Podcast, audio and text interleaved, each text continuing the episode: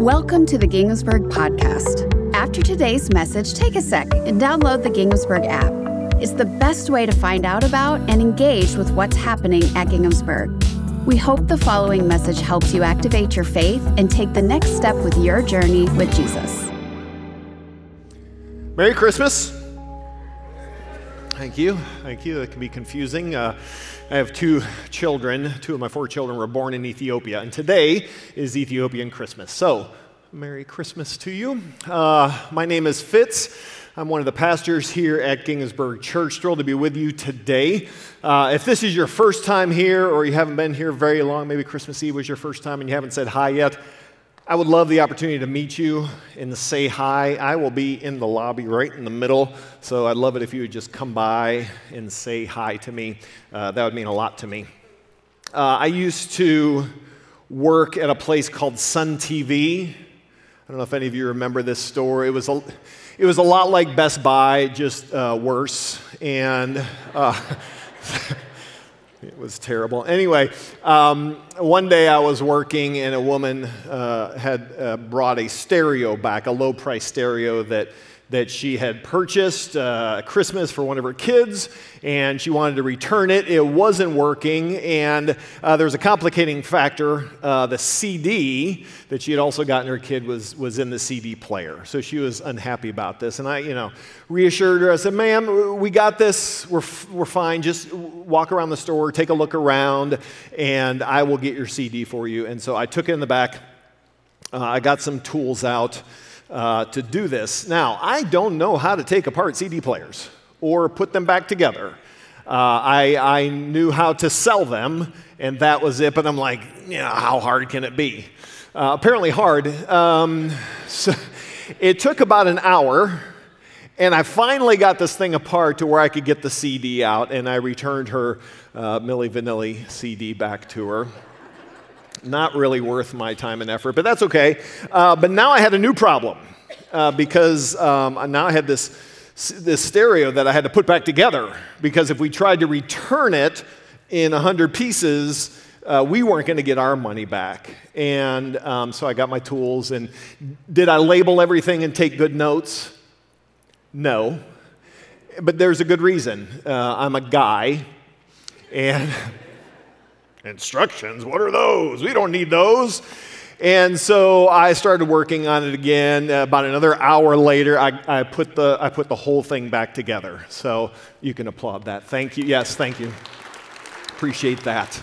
Uh, there were only three screws left over. So I figure that was, that was a win. Uh, building things is hard, isn't it? Eh, maybe not for you. Maybe you're one of the few here who's like, no, I can build anything. And you're the minority if that's you. For the rest of us, it's hard building stuff. So today, as we launch into the new year, I want to look at a building project in the Bible. And then I want to see if there are any lessons we can glean from it for our own lives as we go into this next year so we don't have any leftover screws. Okay? So if you have your Bibles and you haven't yet, you can turn those to the book of Nehemiah or you can uh, pull up a Bible app if you so desire. If you don't know where Nehemiah is, if you just grab the Old Testament and divide it in half, you will find Nehemiah. Uh, let's go through a little background. Jer- Jerusalem had been the capital, was the capital of Judah. And then a nation called Babylon came in in 586 BC and wiped it out. And so all the Jewish people were forced to move away and live in exile from their homeland. Nehemiah, who the book is named after, is one of these displaced Jews, and he's living in a place called Persia 150 years later. Persia had conquered Babylon in 539 BC. So, okay, a little confusing. So here's Jerusalem. Babylon comes in, wipes it out. So now it's Babylonian territory. Persia, another nation, comes along, wipes out Babylon, so now it belongs to Persia. And then over here somewhere is Nehemiah. He is living in Persia. Now, he is a very trusted servant to the king of Persia. And while serving in this role, he learns that the wall in Jerusalem had been torn down. Now, remember, that he's living there 150 years after the wall got torn down. So he has no firsthand knowledge of this wall at all, and yet, for whatever reason, he is wrecked by this information. And we read that he wept and he, he mourned and he fasted. Now, what he didn't do is immediately get on Twitter or Facebook and start ranting about the problem. He didn't, he didn't go to work the next day and sit there by the, the water cooler and complain to everybody that comes by. Did you hear about Jerusalem? It's the worst. You know what he did? He prayed. He prayed. Nehemiah 1 4 says, For some days I mourned and fasted and prayed before the God of heaven. And the next seven verses are Nehemiah just pouring out his heart before the Lord. After some time in prayer, Nehemiah asks for and receives permission from the king in Persia to go back to Jerusalem to rebuild the walls. So he gets permission and he starts to rebuild the walls. Now, this is a huge task. This isn't, this isn't just a little job. Um, experts say that the wall, or the wall ranged between one and a half and two miles long and included 10 gates and eight towers. So it's a huge project. It's like, I don't know, construction on 75 in Dayton. It's just going to take a long time. All right? Uh, some of you might not have appreciated that. But anyway, um, so Nehemiah, he gets to work. He immediately faces opposition from some neighboring opposing nations. And as a result, he has to enact some interesting tactics. Here's what Nehemiah did those who carried materials did their work with one hand and held a weapon in the other, and each of the builders wore his sword at his side as he worked. But the man who sounded the trumpet stayed with me. So each of the builders carried a sword at his side. So they, they did their work with the, with the trowel or whatever they were using to build the wall, but just in case trouble arose, they could lay that tool aside and pick up their sword. Now, there were a few dudes in particular who were not particularly thrilled that Nehemiah was doing this building project. Their names were Sanballat, Tobiah, and Geshem. You will be quizzed on that later. Um, they, they were not happy that he was rebuilding the walls. They were from an opposing nation, but they didn't just flat out attack Nehemiah. Maybe it's because all the builders had swords. So they're like, we got to try something else. So they tried distracting Nehemiah from the work that he was doing. Here's what we read Sanballat and Geshem sent me this message Come, let us meet together in one of the villages on the plain of Ono. So uh, they're seeing him building, like, hey, Nehemiah, um, we see what you're doing. Great work. Nice job. Can you just come down? Let's, let's go talk about this. Let's go grab some coffee. Let's talk about this so we can tell you why this isn't a, a great idea. So they're trying to distract him from this work. Now, Nehemiah knew that nothing good would come out of this conversation. As a matter of fact, he knew that they only wanted evil for him, that they only wanted to harm him. So I love his response. He says this I'm doing important work, so I can't come down. Why should the work stop while I leave it to come down to you? Nehemiah was not going to be sidetracked from the work that he felt like God had called him to do. So, long story short, in, in summary, despite the opposition, uh, despite having to build with one hand and being prepared to fight with the other, despite the distractions, not to mention just the sheer size of this job, Nehemiah succeeded in rebuilding the walls in just 52 days. Literally, one of the most amazing building projects in all of human history. Now, I think this story from Scripture can inform us on another building project that you all are familiar with. Because each one of you listening to my voice, whether you're in the room, whether you're joining us online, each one of you are involved in the most, the single most important building project. For you, for your family, for everyone who comes into contact with you, for everyone who comes after you, there is no more important building project than the one that you're involved in. And it's not a physical building, a physical structure that you're building. Those things come and go, those largely get forgotten. But this building project has eternal implications. This thing that you are building is your life. The thing that you're building is your life. Uh, too often in our lives, we wander around through our lives without much of a second thought about what kind of life we're trying to build. We, we wake up in the morning, we go through our day, we put our heads on our pillow at night, and then we press repeat. And as a result, we wind up with a handful of screws and we wonder, what went wrong? How could I have done better? Now, let me be clear. This, you might be looking at the calendar thinking, oh, he's going to talk about New Year's resolutions. I'm not. I'm not talking about New Year's resolutions today because here, here's the thing. If the only thing I strive for in this coming year is to be a better version of myself, I'm aiming too low. There's a better goal for me. And you, as wonderful as you are, and I've met most of you and you're wonderful, as wonderful as you are, the best version of yourself, if you aim for that in this new year, you're aiming too low. There's a better goal to shoot for. The best that we have, the best that we can be, pales in comparison to what God desires for our lives. Paul discussed the building project I'm talking about in his letter to the Romans. Romans chapter 8, he wrote this God knew them in advance, and he decided in advance that they would be conformed to the image of his Son and that's the phrase I want us to focus on conformed to the image of his son, Jesus. The reason why this is the most important building project is not because we're trying to build a better version of ourselves. We are building in ourselves individuals who look more and more like Jesus every day through our actions, through our words, and through our thoughts.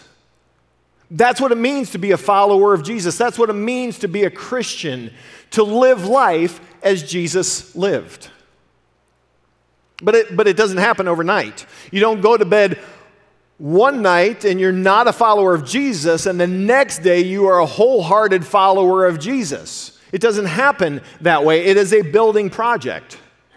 Paul also wrote this in the chapter right before, chapter 7. I don't know what I'm doing because I don't do what I want to do. Instead, I do the thing I hate. He knew that there was a way that he, he should be living, but he just wasn't doing it. He knew that he needed growth. He knew that there was a bit more building that he needed to do in his life. And, and his building project of being conformed in the image of Jesus is what we call in Wesleyan circles and Methodist circles sanctification. This is the process of the Holy Spirit working in and through us to make us more and more like Jesus every single day. And that's a building project worth investing in this year. So, as we rewind to the story of Nehemiah, what can we learn from his story? What can we learn from his building project that will inform how we journey through the next year so we don't wind up next, uh, this coming December 31st with a pocket full of screws? Well, I think the first lesson we can take away is that we need to pray. We need to pray. Nehemiah didn't just wake up one day and go, I think I need to build the wall of Jerusalem. He invested a lot of time in prayer uh, Nehemiah heard about the walls being destroyed in the month of Kislev, and he mourned and he prayed, and it wasn't until the month of Nisan that he approached the king. Now, I know you all are familiar with these two months, right? I know, because you're smart. You know then that there is a four month gap between point A and point B. Nehemiah spent four months in prayer before he ever approached the king. He didn't just decide to do something and then ask God to bless it like we often do. I'm going to build a house. God, help me get some money. I'm going to marry her. God, would you bless, bless this relationship? Now, he, he prayed and he prayed and he prayed and he prayed some more, and then God opened the door for him to make his request of the king. So, what if in this coming year we spent just as much time and energy in praying as we do in striving? What if before we set any goals for ourselves for the next year, I'm going to read the Bible all the way through this year or until I get to Leviticus, and then it's just going to get bogged down?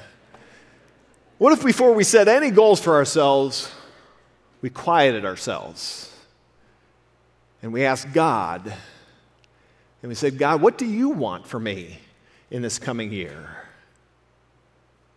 And what if we believe that He actually listens to us? And what if we believe that He still speaks to us? And that He has thoughts about how we live the next year? And if we quiet ourselves, maybe we'll hear it and we'll, we'll wind up with fewer screws in our pocket.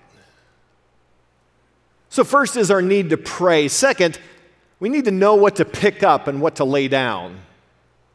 Know what to pick up and what to lay down. Revisiting Nehemiah 4, those who carried materials did their work with one hand, held a weapon in the other, and each of the builders wore his sword at his side as he worked. Now, it's speculation on my part, but I don't think the builders actually build with the tools in one hand and a sword in the other. It says they were strapped to their side.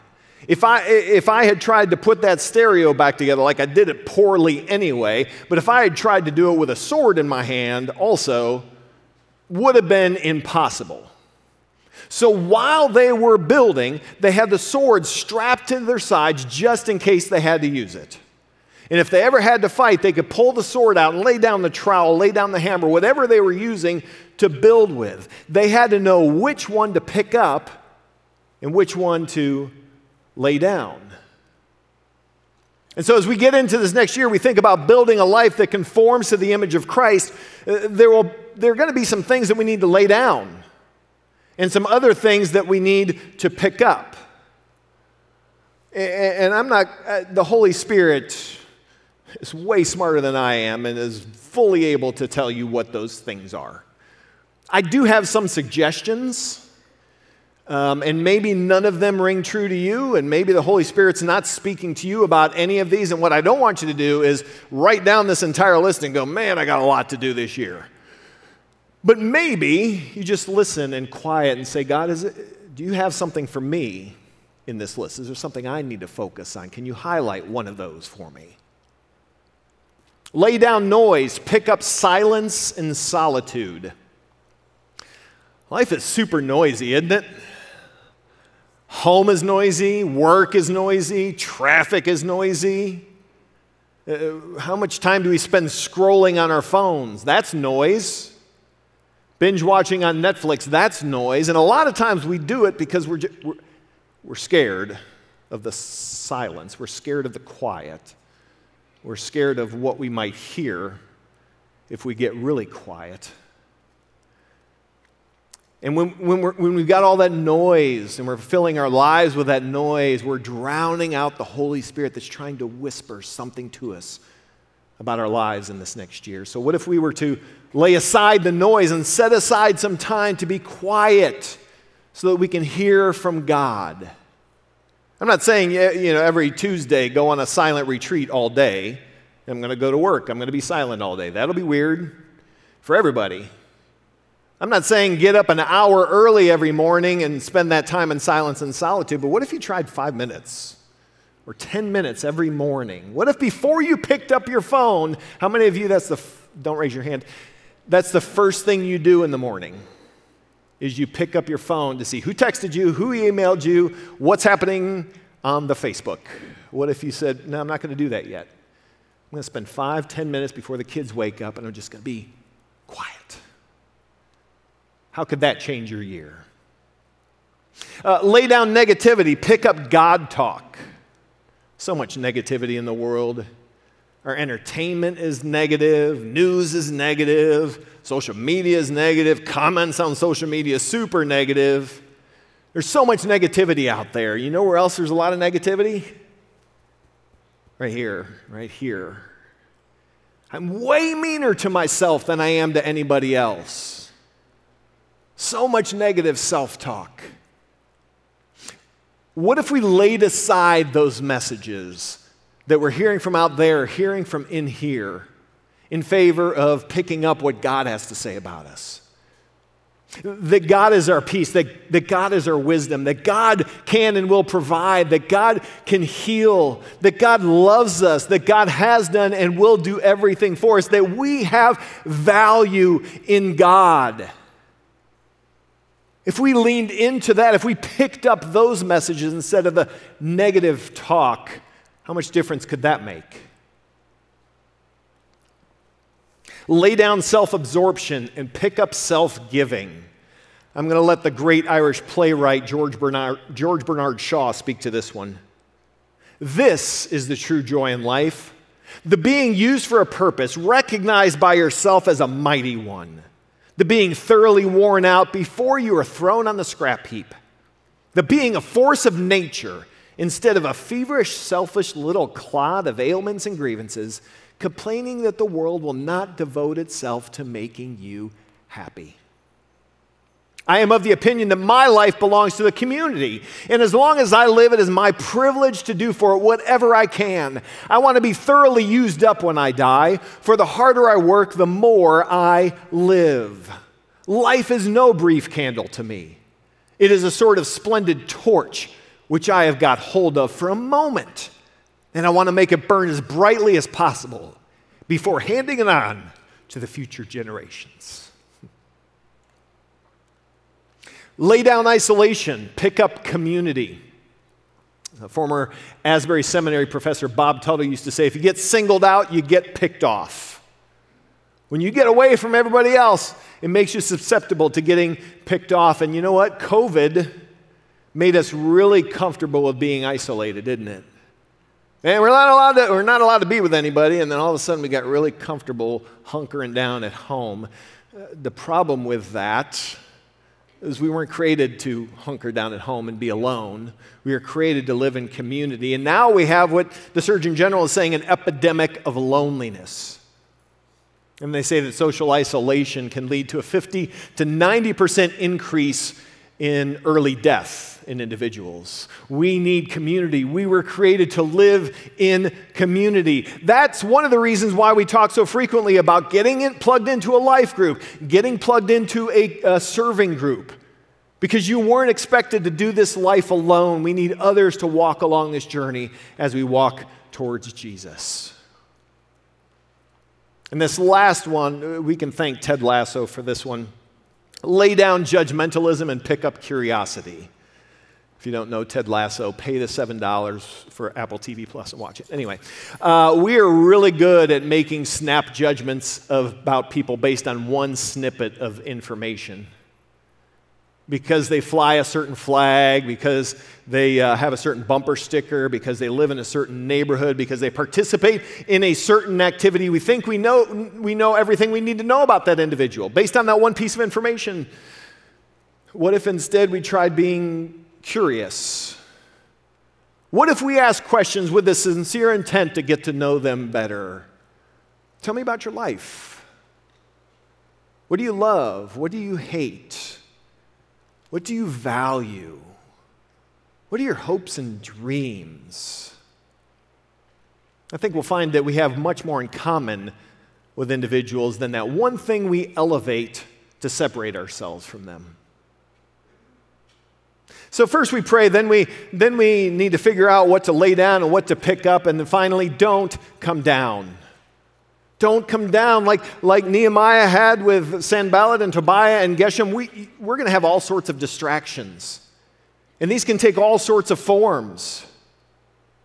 There will be people who just don't understand why you want to live the Jesus life and they're going to distract you. There's going to be decisions that you made uh, previously in life that are going to rear their ugly head to distract you. There might be seemingly good things in your life that are trying to distract you away from the best things for your life.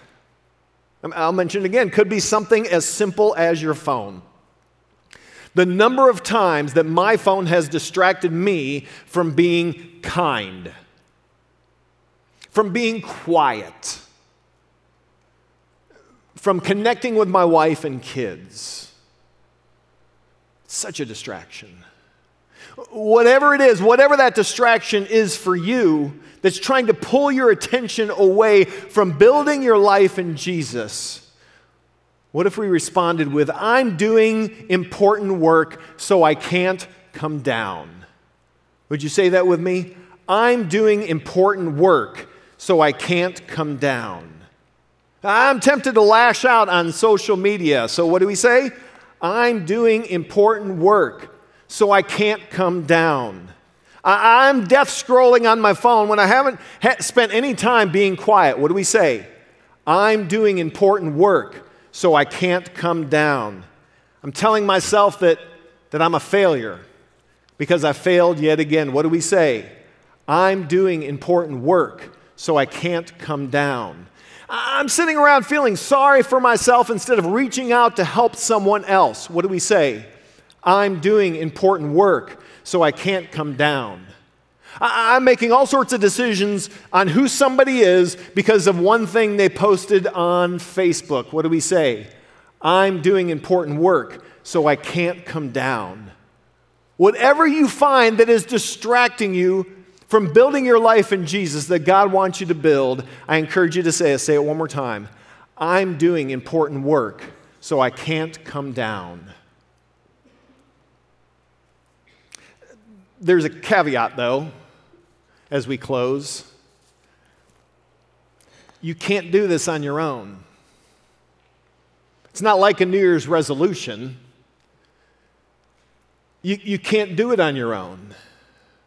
This process of sanctification, of being more and more conformed to the image of Christ, we believe that it, is impossible without the work of the Holy Spirit in our lives of the Holy Spirit transforming us. We can't transform ourselves. We need the Holy Spirit to work through us to pray. We need the Holy Spirit to work in us to know what we need to lay down and what to pick up. We need the Holy Spirit to work through us so we have the strength to say, I'm doing important work, so I can't come down.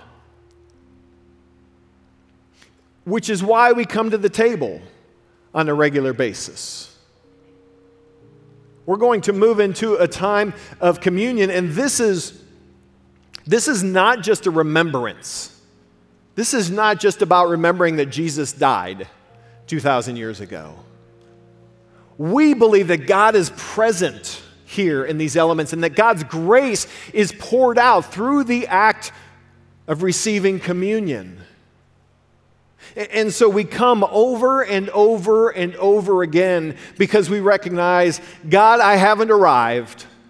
I need more of your grace to live this life that you're calling me to live. I need more of you. Just like we eat meals every day for sustenance, we come to this table for sustenance as well.